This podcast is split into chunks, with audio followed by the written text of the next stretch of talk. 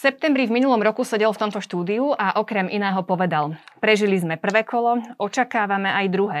Teraz sme v prestávke a čakáme na to, kedy a ako vyzbrojení vyjdeme na ihrisko hrať proti vírusovému súperovi.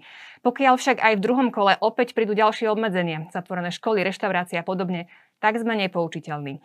Citujem kňaza, psychiatra, spisovateľa Maxa Kašparu, ktorý opäť prijal pozvanie k nám do štúdia. Vítajte. A přijal jsem ho rád. Děkuji za pozvání tak asi nemusím nejako uh, veľmi podrobne uh, opisovať, čo sa udialo krátko po našom septembrovom rozhovore u vás a u nás. Jsme teda nepoučitelní? Eh, já myslím, že trošku ano, ne všichni. U nás v Čechách to vidím tak, že jsou dokonce fanoušci, kteří chtějí bojkotovat jakékoliv opatření protivirové. Dokonce se chlubí tím, že chodí bez roušky, chlubí se tím, že Eh, eh, chodí na nějaké společenské akce, kdy jsou všichni bez roušek. Je to takové, my tomu v Čechách říkáme huronství.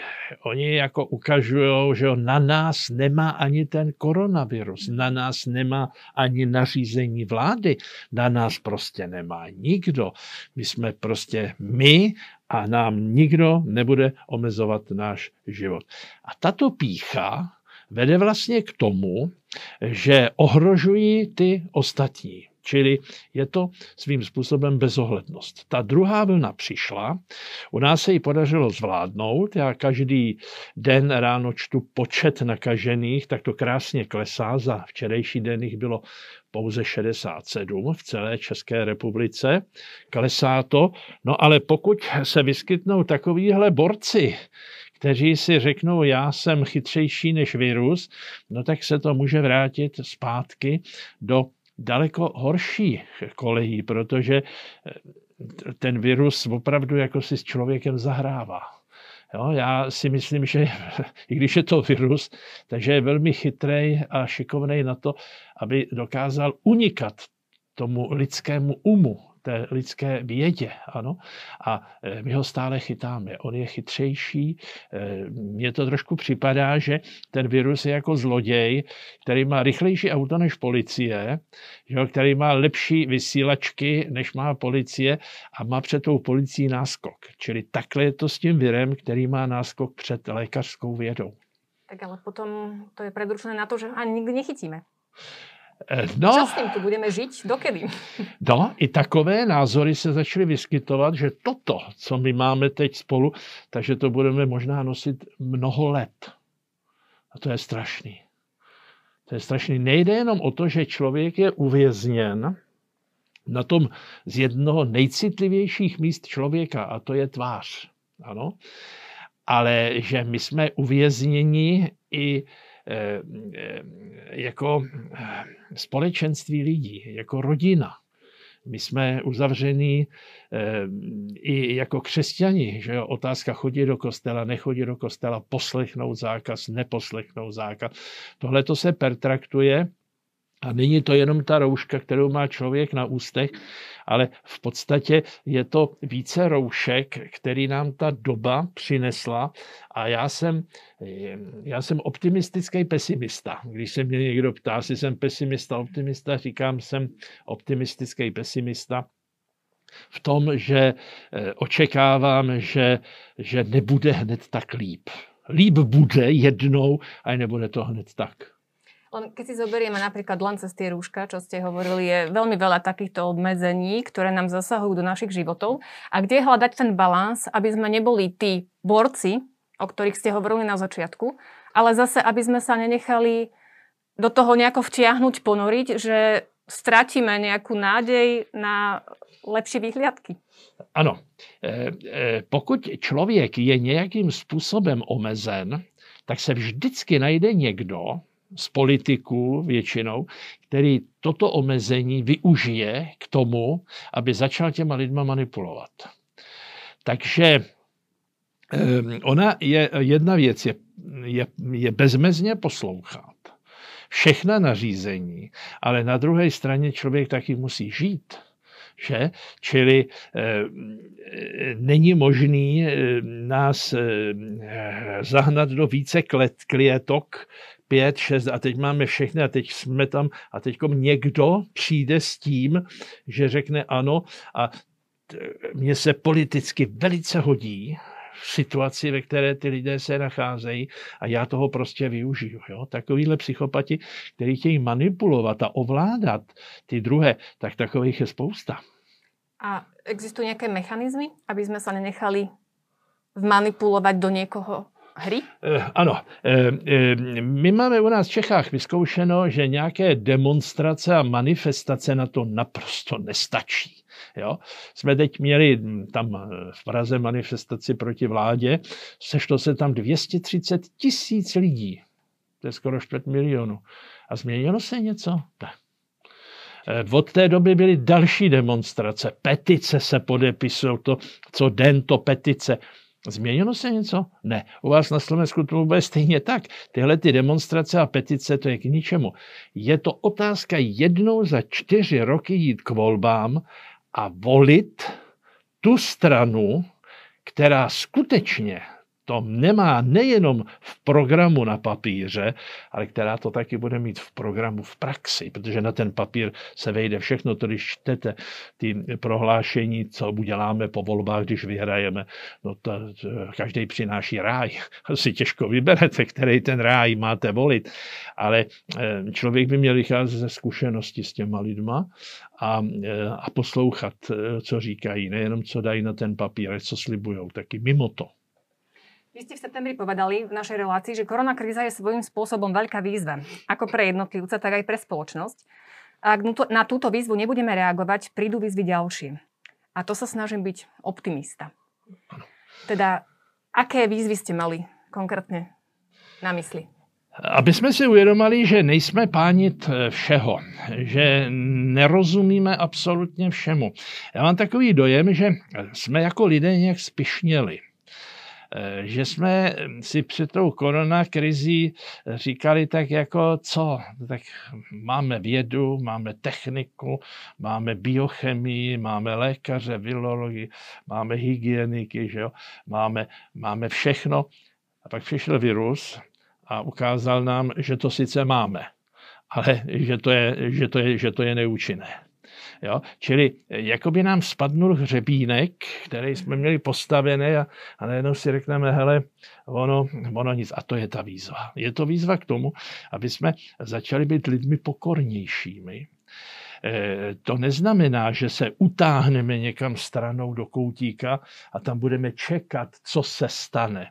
Ale aby jsme si uvědomili, že musíme ty věci řešit, ale že to nevyřeší biochemie, že to nevyřeší Pfizer, Sputnik, eh, AstraZeneca, já tady je nechci všechny vymenovávat, je hodně těch firm, které vyrábí, ty nám můžou pomoct, ale nevyřešejí to za nás.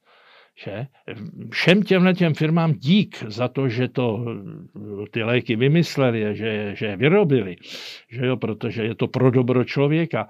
Ale zase se ukazuje mezi prostým lidem obecným, všeobecným, no tak já se nechám ovočkovat a mm, dobrý, no, co bych jako se dál měl starat o to asi, mm, mám nosit roušku, nemám, asi mám chodit bez roušky, nebo asi si mám mít ruce.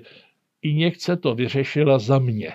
A to je to, co jsme měli na začátku. Věda za nás všechno vyřeší, to jsem slychával často. Hlavně ve škole, jo, když byla nějaká otázka, nebojte, je to dneska problém, v budoucnu to věda vyřeší. No a dneska co? Dneska máme problém, no tak i někde to vyřeší. Ne, i někde nám pomůže ty věci řešit, ale řešit je musíme my. No dobré, a čo konkrétně a ako? Ano, ako. Eh, my bychom se měli vrátit k tomu, na co jsme zapomněli. Já tuto otázku dostávám tu a tam jako kněz, když mi říkají, no, eh, jako to, jako pán Bůh na nás dopustil, že jo, a pán Bůh to takhle podle toho nechává eh, běžet proti nám. Já bych tohleto vůbec nesváděl na eh, vyšší mocnost. Já si kladu otázku dvojí. Je to buď to z laboratoře, kdy to vyrobil člověk, anebo je to z přírody, která se brání proti násilí, který na ní lidstvo páchá. Protože my jsme nedostali přírodu do majetku, my jsme ji dostali do zprávy. A my se k ní schováme velmi špatně. A uvědomme si, že příroda je jeden velký organismus, který má taky své obrané mechanismy. A možná, že se tímto způsobem brání a říká tak lidstvo už dost. Dost bolo. Jo? A já vám tady dávám výzvu, začněte být lidmi pokornými a ty lidé očekávají, že jim jako kněz eh, dám nějakou náboženskou radu. Jo? Třikrát denně se modlete, pak jeďte do Litmanovy a pak jeďte do Šaštína, že jo? tam zapalte svíčku, tam si kupte obrázek a máme po epidemii. Nikoliv, my se musíme vrátit k tomu, eh, co je přirozené. Na to my jsme zapomněli. My tady máme dvě oblasti, přirozené a nadpřirozené. A Svatý Tomáš Akvinský říkal moudrou větu, milost předpokládá přirozenost. Ta přirozenost je strašně důležitá. Jo? A co je přirozené? Slušnost. Poděkovat, poprosit, respektovat toho druhého, pomoct tomu druhému, zbavit se sobectví, nebýt člověkem pišným. No to všechno jsou ne náboženské pojmy, ale to jsou vyloženě typické lidské pojmy. A tohodle toho je tady míň a míň. A jestliže se nevrátíme k těmhle těm všeobecně lidským hodnotám, tak pokud nás neskolí virus, tak eh, spácháme jakousi kontinentální sebevraždu. Čiže musel prísť koronavírus, aby sme se navrátili k slušnosti? Eh, no, přijít nemusel, ale když už přišel, tak nám něco sděluje. Ale že by byl nějak načasovaný v přírodě, že to bude právě v roce 2020 a ještě to bude trvat 21, 22, 23, tak to si myslím, že asi takhle. To by byla konspirativní teorie. Jo? Já nemám konspirativní teorie rád, čili eh, přijít nemusel, ale když přišel, využijeme eh, této výzvy, a to je ta výzva, eh, a eh, změňme své chování. Jo, protože všechno je to o chování. Jo, jak se chovám k přírodě, jak se chovám k sobě, jak se chovám k druhým lidem. Jo. A hlavně mějme také, mějme také cíl nějaký. Ano, my jsme jako lidi Eh, začali žít tak nějak bezcílně. Jo? Tak ráno se probudím, že jdu do práce, z práce co si koupím, pak jedu někam na dovolenou, že tohle, tohle, tohle. Ale je to eh, pro spoustu lidí, a to mě těší na té koronakrizi, že si spousta lidí začíná klást tyto otázky. Smyslu života. Já jsem denně ohrožený tím virem. A co když já zemřu? Že jo? A teď si kladu ty otázky, které jsem si předtím nikdy neklad. Ano, jaký je smysl života, jaká je moje odpovědnost za děti, které tady zůstanou. No toto, když si uvědomí 30-letý člověk, no tak to je přece krása. On si tuto otázku nikdy předtím nepoložil, protože byl zcela zdrav. Dneska je si vědom toho, že zítra tu nemusí být, nechá tady ženu, děti, že jo, jak, jde do neznáma v úvozovkách, že a co tam bude a jak tam bude. No a teď se začaly krást tyhle ty otázky, které tady nebyly. A to je pozitivum, který přinesl ten virus. Na druhé... Že jsme se začali ptát. Ano, na druhé straně, ale uh, už jsme několikrát spomenuli to slovo výzva, jsme si vysvětlili, v čom to může být.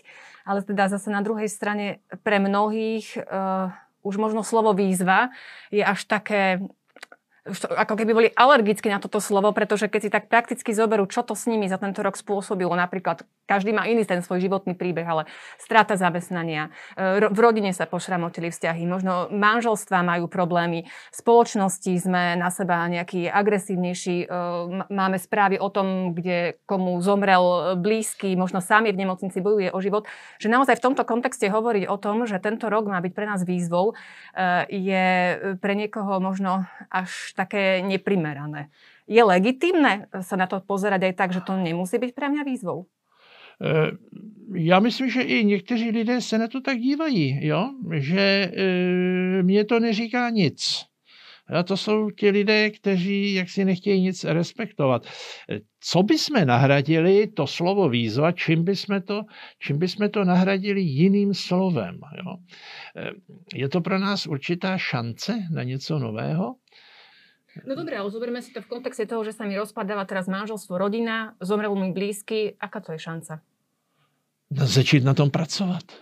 Začít na tom pracovat, protože my jsme všechno brali, já to sleduju jako psychiatr. Eh, my žijeme v zemi, kde se řeší, hledá instantní řešení snadno rozpustné. Že? Tady to něco, nějaký e, nápoj, tady nasypu do hrnečku, dám na to, naliju na to vodu, takhle to zamíchám, mám to hotový. My jsme takhle začali přistupovat k životu. K životu jako, když je problém, no tak hledáme instantní řešení. Aby to bylo rychle, aby to bylo dobře, aby to nebolelo. Uvedu můj příklad z praxe rodiče přijdou s 20-letým synem, ten má deprese, úzkosti a má sebevražedný sklony. Já ho vyšetřím a řeknu, nejlepší pro toho chlapce by bylo, kdyby se šel léčit ústavně.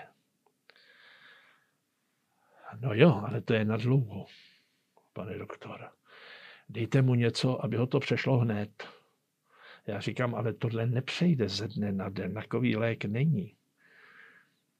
No, my ho tam léčit nedáme, protože to je na dlouho a sypali by do něj chemii.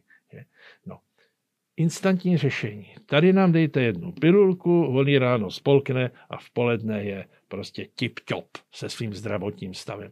No pak odcházejí od lékařů a chodí eh, k takovým těm pochybným vědmám a převtělovačům a okultistům a parapsychologům a těmhle těm, protože ty jim to slibují, že to půjde rychle.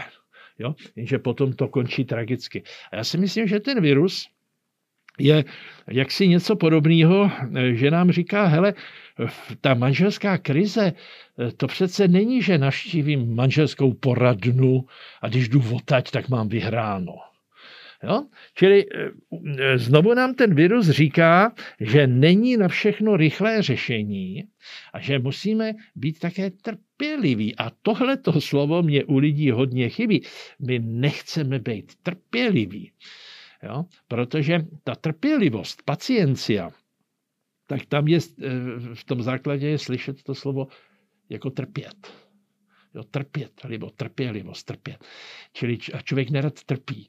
A ono je, eh, ono je vlastně eh, to utrpení i v tom, že já musím být trpělivý a když nejsem trpělivý, tak se to teď musím učit. Teď mě to začne virus učit spomínali tú vašu psychiatrickú prax, tak sa tiež odvolám na jeden váš výrok z toho nášho septembrového rozhovoru. Trošku sa odvolávam na tie veci, lebo to je také, ako keby také voľné pokračovanie uh, toho nášho rozhovoru. Ste vtedy povedali, že ľudia si myslia, že ku mne ako psychiatrovi chodia ľudia nemocní. Áno, z tretiny, ale dve tretiny tam chodia ľudia nešťastní. Pribudlo počas tohto uplynulého roka nešťastných ľudí? E, pribudlo. Pribudlo. A to buď někoho ztratili, někdo jim zemřel, a oni jsou z toho nešťastní. Ano. Ztratili práci, jsou z toho nešťastní. E, trpí ponorkovou nemocí, jak mi říkala jedna paní, já jsem učitelka, neučím. Manžel je kuchár, hotel nejede, děti do školy nechodí, my jsme v 3 plus 1, 4, my už to, já jsem nešťastná. Ne nemocná, ona mi řekla, jsem já jsem nešťastná. Ano. Jo? A to je typický příklad toho, že ty lidé jsou nešťastní a přicházejí, přicházejí se poradit. Ale teď jsme v tom bludném kruhu, kde já řeknu, podívejte se, vy musíte tak, tak, tak, tak, tak. Takové ty základní rady, eh, které eh, na první setkání člověk může podat. Nemůžu dávat rady speciální, protože neznám detaily z toho manželství. A oni ale řeknou, no a, a, a za jak dlouho ta krize přejde. Já jsem říkal, to já nevím, záleží na tom, jak ní budete přistupovat oba, ne jeden. Že tady jsou různé okolnosti, východiska. To je mnohovrstevná záležitost, ten váš vztah. No a zase, aby už jsme se, včera jsme se ještě pohádali, tak dneska večer, aby jsme, aby jsme už byli z toho venku, z té krize manželské. Jo? Čili zase rychle, rychle, rychle. Zase to chce trpělivost, to je věc na dlouhou trať a je to otázka sebeponoru. Já musím eh, proniknout jak do toho druhého, tak musím taky začít rozumět sobě. Ale jestliže já nerozumím sobě, no tak eh, snaha rozumět tomu druhému, eh, to je daleko jednodušší. Jo? Vstoupit do, eh, do prostoru toho druhého člověka je zábavnější, bych řekl, že jo? zajímavější, než abych já vstupoval do prostoru toho vlastního. Jo? To, to, to, to mi neradí, to mi neradí. No a jsou toto případy pre psychiatra? Eh, nejsou to případy pro psychiatra, jsou to případy pro lidské uši. Eh, já říkám, eh, máte nějaké příbuzné, máte přátele, máte někoho, s kým si o těchto věcech můžete popovídat, máte někoho, kdo to vaše manželství a tu vaši rodinu zná lépe než já z vašeho půlhodinového vyprávění. No, no někdo by se našel. Že jo, tak máme tam Karina, já jsem říkal, vidíte, tak se sdílejte s nima. Vždyť eh, nečekejte, že psychiatr je ten, kdo takhle udělá rukávom a vysype tu ideální odpověď, zase instantní řešení. Sedněte si s těma vašima přátelama, jak oni to řeší, jak oni to dělají, asi už si tu krizi prošli, nebo ji teprve očekávají. Sebe sdílejte se. Toto je to slovo které já jim vždycky na konci řeknu. Jděte se sebe sdílet s někým, to nemusí být psychiatr, jo? to může být bratr, to může být kamarád, to může být matka. A jedno vám povím. Zkušenost. Máme dvě uši a jenom jeden jazyk. To znamená, aby jsme více počúvali ty lidi, než aby jsme jim dávali nějaké rady. Že? Oni potřebují, aby je někdo vyslech protože doma je nikdo nevyslechne. Doma jsou jeden z druhého otrávení a oni potřebují cizího člověka, který je vyslechne a nemusí vůbec nic, vůbec nic říkat. Já jsem měl jednu pacientku, ona už dávno zemřela, ta za mnou chodila třikrát za rok, posadila se a začala mluvit, mluvit, mluvit, mluvit, mluvit. Mluvila půl hodiny, já jsem jí neskákal do řeči pak se zvedla a říkala, pane doktore, já vám děkuju, moc jste mi pomohl. A zmizela. A přišla za čtvrt roku a zase povídala, povídala. Poděkovala mi, že jsem jí poslouchal, nic nechtěla, žádnou radu. Víte, a tohle to nám taky dneska chybí, ty uši. Preto som sa aj pýtala trošku na to, že či sú toto prípady na psychiatra, uh, lebo teraz sa stretávame v takom období, keď je relatívne dobré. Možno aj tak uh, to vnímame, že už to hádam, máme to najhoršie za sebou, už môžeme začať normálne žiť. Hrozí teda ešte nebezpečenstvo, že to môže všetko na nás doľahnuť? Já si myslím, že už nás nečekají následky toho, čo bolo, ale čeká nás něco nového. To, co bude. Eh, v tom jsem pesimista, ale vycházím eh, z učených hlav, kteří říkají, eh, pokud přijde třetí vlna, bude horší než ta první i ta druhá. Mně se to těžko poslouchá, mně se to nechce přijmout, ale nakonec si říkám, že my lidé musíme přijmout realitu. No a v čem by být horší? Podle těch infektorogů a virologů, kteří se tím zabývají, tak oni mají obavy z té formy indické a nebo z té formy jeho africké, které prý jsou daleko zákeřnější dělají více postižení u toho člověka a následky, když to člověk projde a prodělá, takže jsou celoživotní, což u té první a druhé vlny nebylo tolik. Ale eh, já nevím, strašeji? Mm-hmm. Víte, strach? Eh, já pak si uvědomím, říkám, a nevymýšlí se to, nestojí v pozadí někdo, komu to slouží? Není to ten, kdo nás chce mít v klietke toho strachu a teď se bojíte. Že? A teď profesor, doktor, eh, PhD a já nevím co všechno, vyhlásil, blíží se na Evropu mutace číslo 7, lomeno 11, lidi bude hrůza. Je to pravda? A nebo je to manipulace s člověkem, který ho znovu potřebujeme dát do nějaké klítky. No a ako sa na to připravit? Teda, aby nás to nějako nepoložilo. No, na to se nemůžeme připravit. My se na to nemůžeme připravit, protože ještě nevíme, jaký to bude mít průběh. Asi to vůbec bude. Ale minimálně nějak zpracovávat takéto informace. Eh, já mám něco... pustit to jedným uchom, no druhým von? Alebo... Podívejte, já e, vám řeknu tohle. Čím více máme informací, tím méně známe pravdu. To je paradox. Mm-hmm. Já mám tolik informací, že o tu noviny, časopisy, odborný lékařský časopis, internet, eh, kamarádi píšou, posílej. Na mě se to za celý den prostě nahne, ale já nevím, co z toho je pravda. A to je paradox. Čím více jsem informován, tím méně vím, co je, co je pravda. A my bychom si měli, protože to neovlivníme, to si uvědomíme, to neovlivníme, my bychom si měli dát mediální půst my bychom neměli všechno o té nemoci a o tom všem, o té hrůze, která to přinese, nebo s kterou nás strašejí. A nebo nám ji prorokujou, to já nevím. Prorok nikdy nestrašil. Prorok, že jo, prorokoval, co bude. Čili je to prorok, anebo je to strašák. Eh, my bychom ale měli si dát půst, mediální půst. To znamená nečíst všecko, protože jsou typy lidí a ty mi pak chodí do ordinace. On už si ráno v pět hodin pustí rádio. A teď, teď poslouchá, jaký jsou následky eh, očkování. Je, ale tak to se očkovat nenechám. Ale druhá zpráva v 6 hodin říká, jaké jsou následky, když není prevence. Jo, tak to se musím nechat očkovat.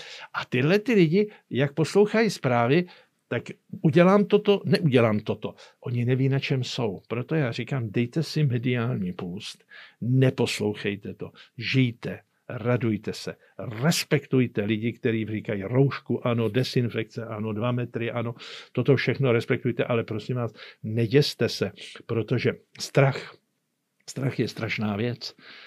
Jo, strach, opravdu, strach je strašně.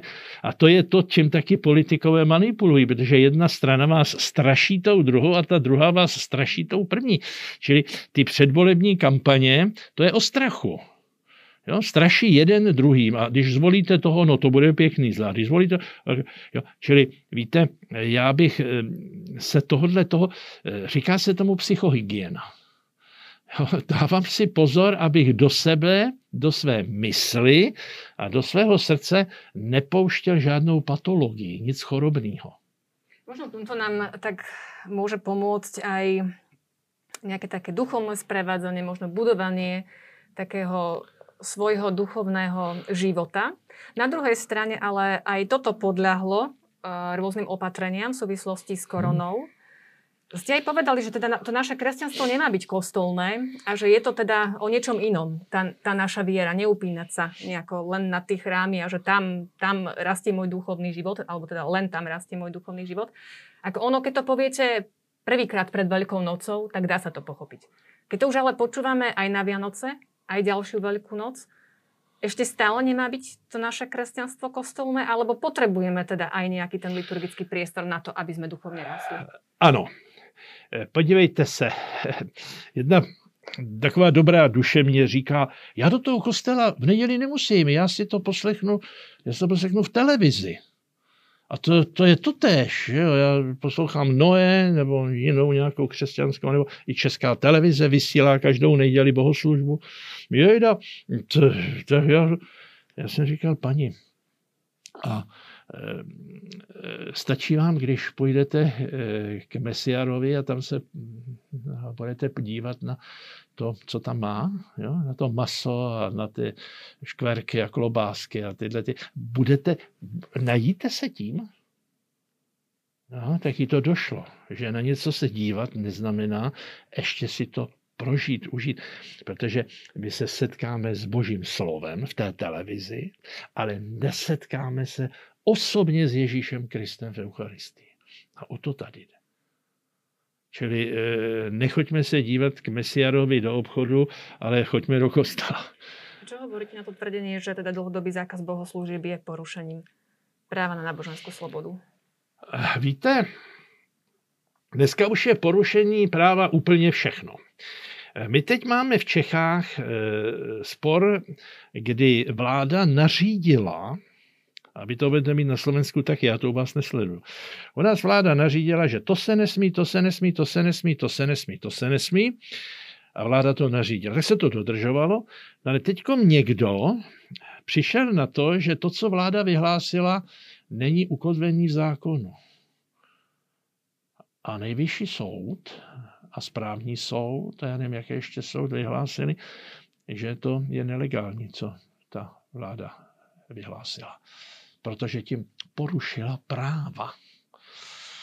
A já to slovo nemám rád. Já ho nemám rád proto, protože tady byly dvě diktatury, které pošlapávaly lidský práva. Fašismus a komunismus. Ty jsou pryč, díky bohu. Ale máme tady diktaturu lidských práv. A pořád se lidem tluče o hlavu, ale já na to mám právo. Já mám nezadatelné lidské právo, já mám nescizitelnou eh, občanskou svobodu. Když mi tohle řekne 16-letý kluk, který je na drogách, je na pervitínu a marihuaně, a já s ním mluvím o tom, jaký problémy ho čeká, on mi řekne, ale já mám nezadatelné lidské právo užívat, co chci, protože moje tělo je můj majetek tak já mám právo si s ním třeba hrát tak, že se zničím. Víte, Čili o tomhle tom to je. Ďalší fenomén, ktorý sa tak možno rozmohol, aj v súvislosti so všetkými obmedzeniami a možnosťami, je aj to, že medzi ľuďmi narastla nejaká agresivita nerešpektovanie toho, toho druhého. Tento je zaočkovaný, ten nie je zaočkovaný, tento nosí rúško, tento nenosí rúško, tento je tradicionalista, tento je uh, liberál, no. tento takto na to pozera, tento, a, a už sa ideme hodnotiť, súdiť, uh, vyvodzovať z toho nejaké dôsledky. No, o tom jsem mluvil. Stále zkoumáme toho druhého. Jo, zkoumejme taky sebe a definujme se. My definujeme, ten je progresivní, ten je konzervativní, ten je očkovaný, neočkovaný, jak jste to řekla. Ale kdo jsem já a jak jsem na tom já. Jsem já kdo? No a tohle je ta věc, která potom vede člověka k pokoře. Když si na pravdivou otázku dá pravdivou odpověď. Ono může se zeptat dobře, ale špatně si na to může odpovědět. Že jo? Víte, ta agresivita tady je. Ona tady vždycky byla, protože agresivita je v podstatě jistým smyslem eh, patří k pudu sebezáchovy. Jo? Jestliže je člověk ohrožený, tak volí dvě možnosti. Buď útěk, anebo útok na toho soupeře. A já jsem hodně smutný z toho, když vidím, jak roste u nás agresivita dětí. Jak se děti rvou, jak se bijou, jak se pořezávají, jak no hrůza, ty, a šikana, co je šikana, to je agrese. Jo, a teď, je to, eh, teď to je v základních školách, je to na učilištích. U nás v jedné škole v Praze tak šikanovali učitelku, že musela ze školy odejít a zanedlouho potom zemřela. Jo. Máte šikanu, eh, agresivitu na silnicích. Jo. Předjedete nějakého šoféra a on se taky začne být agresivní, že vás potom vybržďuje a, a, a, a do vás tlačí. A souvisí to s koronou? Ale nepak, nepak, to bylo i předtím, jo, to bylo, to bylo i předtím, ale po koroně se to zvýšilo a přešlo to do rodin. A teď vycházím ze své psychiatrické hmm. zkušenosti, kdy ty lidi říkají, my jsme se nikdy nehádali, to je hádka, no to je agrese, slovní, jo? Někdy i brachiální, někdy i ruční agrese to je. Ale my jsme se nikdy nehádali. A teď, jak jsme tam doma pokope všichni dohromady, tak, tak, tak eh, my jsme tak naštvaný jeden na druhýho. Jo? My už si jdeme tak strašně na nervy. No a z toho to vychází ta, ta, ta agrese. Jo? Je to tak. Ale uvědomíme si to, že nejsme zase tak svatí, jak jsme žili do té doby, než přišel, než přišel virus. Ten nám zase ukázal, co je v nás. Jo, to je velký objev. Ale zvláštne, že to prešlo aj do tej duchovnej oblasti. Že... Víte... A takéto eh, odsudzovanie a posudzovanie, ano, ako to ano, neuveriteľné. Ano, ano. Eh, v ekonomii se tomu říká volná tvorba cen. No, já když něco vyrobím jako řemeslník, tady jsem, já nevím, jsem stolár, tak tady něco vyrobím a teď tomu dám, vol, mám volnou tvorbu cen, jo? dejte mi za to 100 korun. Jiný řekne eh, 80, ať to, tamhle tomu, to, ten obchod přejde na mě a budu o něco lacinější. A tak. Čili to je volná tvorba cen. A já mám u tohohle takový dojem, že tady máme volnou tvorbu víry že si prostě každý udělá jako řemeslník tu svoji víru po svým. Jo? Já věřím v něco. Neříkáme, pak nejste křesťan, pak jste něcista. Jo? Něco věřím něco, že něco musí být. Já jsem říkal, no to je, to je kde co, tak to, tomu nemusím věřit. A pak někdo řekne, já e, dokonce mi to dělá líp, když do toho kostela nejdu, protože mě ta atmosféra těch lidí vadí. E, pro mě je lepší, když se mu písmo, posadím se doma v klidu, přečtu si to, co tu neděli bylo v těch perikopách a a jdu k duchovnímu svatému přijímání. Jsem říkal duchovní svaté. No tak řeknu, pane Ježíši Kriste, přijď ke mně, i když já nemůžu přijít k tobě, že je to taková nějaká forma. Tak toto je to domadělné, domadělné křesťanství. Jo? A to si každý udělá podle sebe. A teď nastane samozřejmě zmatek. Protože každý, a teď, jo, a ty jsi byl v kostele a to jsi tam chodit neměl. Dobře, a ty jsi tam nebyl a to jsi tam přijít mohl. A teď ty lidi mezi sebou začnou vyčítat jeden druhýho. A uvědomil si toto. V psychologii říká, že výčitka je agrese slabocha. Mně se tahle věta velmi líbí. Jakmile mi někdo vyčítá, tak je agresivní, slovně, protože vyčítá, a je to slaboch, protože kdyby on měl argumenty, ale on ty argumenty nemá. A to je dneska v módě, a vy už jste to tady, myslím, na začátku nějak naznačila. Dneska je situace taková, jestliže já řeknu nějaký názor, tak protivník nenapadne ten názor, on napadne mne. On neschání argumenty, aby postavil proti mému názoru svůj názor, on ten můj názor odstraní a zaútočí na mě. A tohle to já vidím, to, je, to jsou plné noviny, kdy tam někdo napíše článek a ten druhý eh, ho napadne, že je to primitiv a psychopat a hlupá, který ne, že? Ale opoziční názor tam neslyšíte. Jo? A to se dneska tak zakořenilo, že to není jenom v té oblasti politické, ale že to je vůbec i v oblasti rodin, mezilidských vztahů, všeho. Jo? Ty máš tento názor, já mám sice jiný, no nevím jaký, ale seš hlupák. Takže prosím, i tohle to má ta naše izolace, eh, která člověk nemá rád, že jo, tak vede k té agresivitě v nejrůznějších formách. Za volantem, v novinách, v rodinách, ve školách, všude. Zase sme sa asi dostali ne? tak na začiatok a točíme sa stále v takom, v takom kruhu. No ono nás to točí v kruhu, to je totiž to. Čiže my musíme nájsť to, ako z toho vystúpiť. Ako z toho vystoupit. A to je potřeba hledat. Jak z toho bludného kruhu, protože když se tam budeme točit dlouho, eh, víte, potom se nám stane to, eh, čím trpí v Somár eh, v jižních zemích. Studna a z té studny se tahá voda tím, že tam je takové brvno a tam zapojí osla a ten osel chodí celý den dokola té studny a má takové to dřevo na sobě a tím, jak chodí, tak čepuje tu vodu z té studny. Tam nemají elektriku, mají na to somára, který takhle chodí. A oni mají problém, když ho večer vedou do chlíva, do stáje, tak on neumí chodit rovně. Protože on dny a dny a dny stále chodí dokola a oni, když ho tam chtějí dovízt, tak on jim stále chodí dokola a oni ho tam nemůžou, protože on už neumí chodit rovně. A z tohohle to mám jednu obavu, aby jsme nebyli takový somáry, že celý ty problémy nás točejí a točejí a točejí v kruhu a pak, až ty problémy nebudou, a těším se na to, až nebudou už tady žádný další vlny a virus, aby my jsme uměli chodit rovně. No a čo má byť to za čím máme ísť rovno? Dá sa to nejako špecifikovať? Čo má byť ten bod, ten cieľ, ktorý máme mať stále pred očami, aby sme sa nekrútili v tom kruhu? Výsledky, které načerpáme z krize. My jsme v krizi. Tady, teď mluvíme o koronakrizi. Jeďte se podívat do Čech, tam jsou úplně zničený lesy.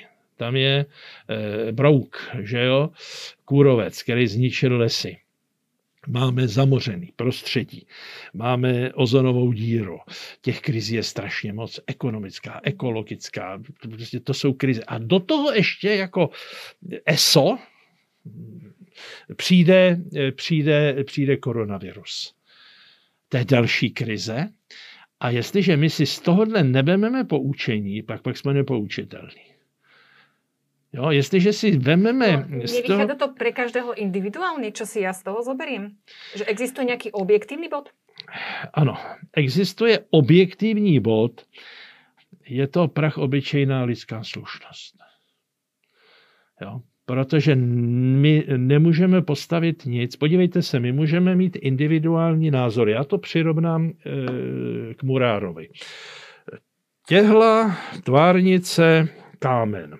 To, kvalitní. Všechny tři materiály jsou kvalitní. To je názor jednoho, názor druhého a názor třetího. Ano? Všechny ty názory jsou jiné. Cihla je jiná než tvarnice a tvarnice je jiná než kámen. A teď, když budeme tu budoucnost, do které máme dojít po té krizi, budeme dávat pouze vedle sebe, a další na to a na to a budeme z toho chtít postavit můr, zeď, tak nám to spadne, i když ty názory budou velmi dobré, pokud tam nedáme Maltu. Protože ta Malta drží to všechno pohromadě. A ta Malta, to je otázka duchovní, kulturní a mravní.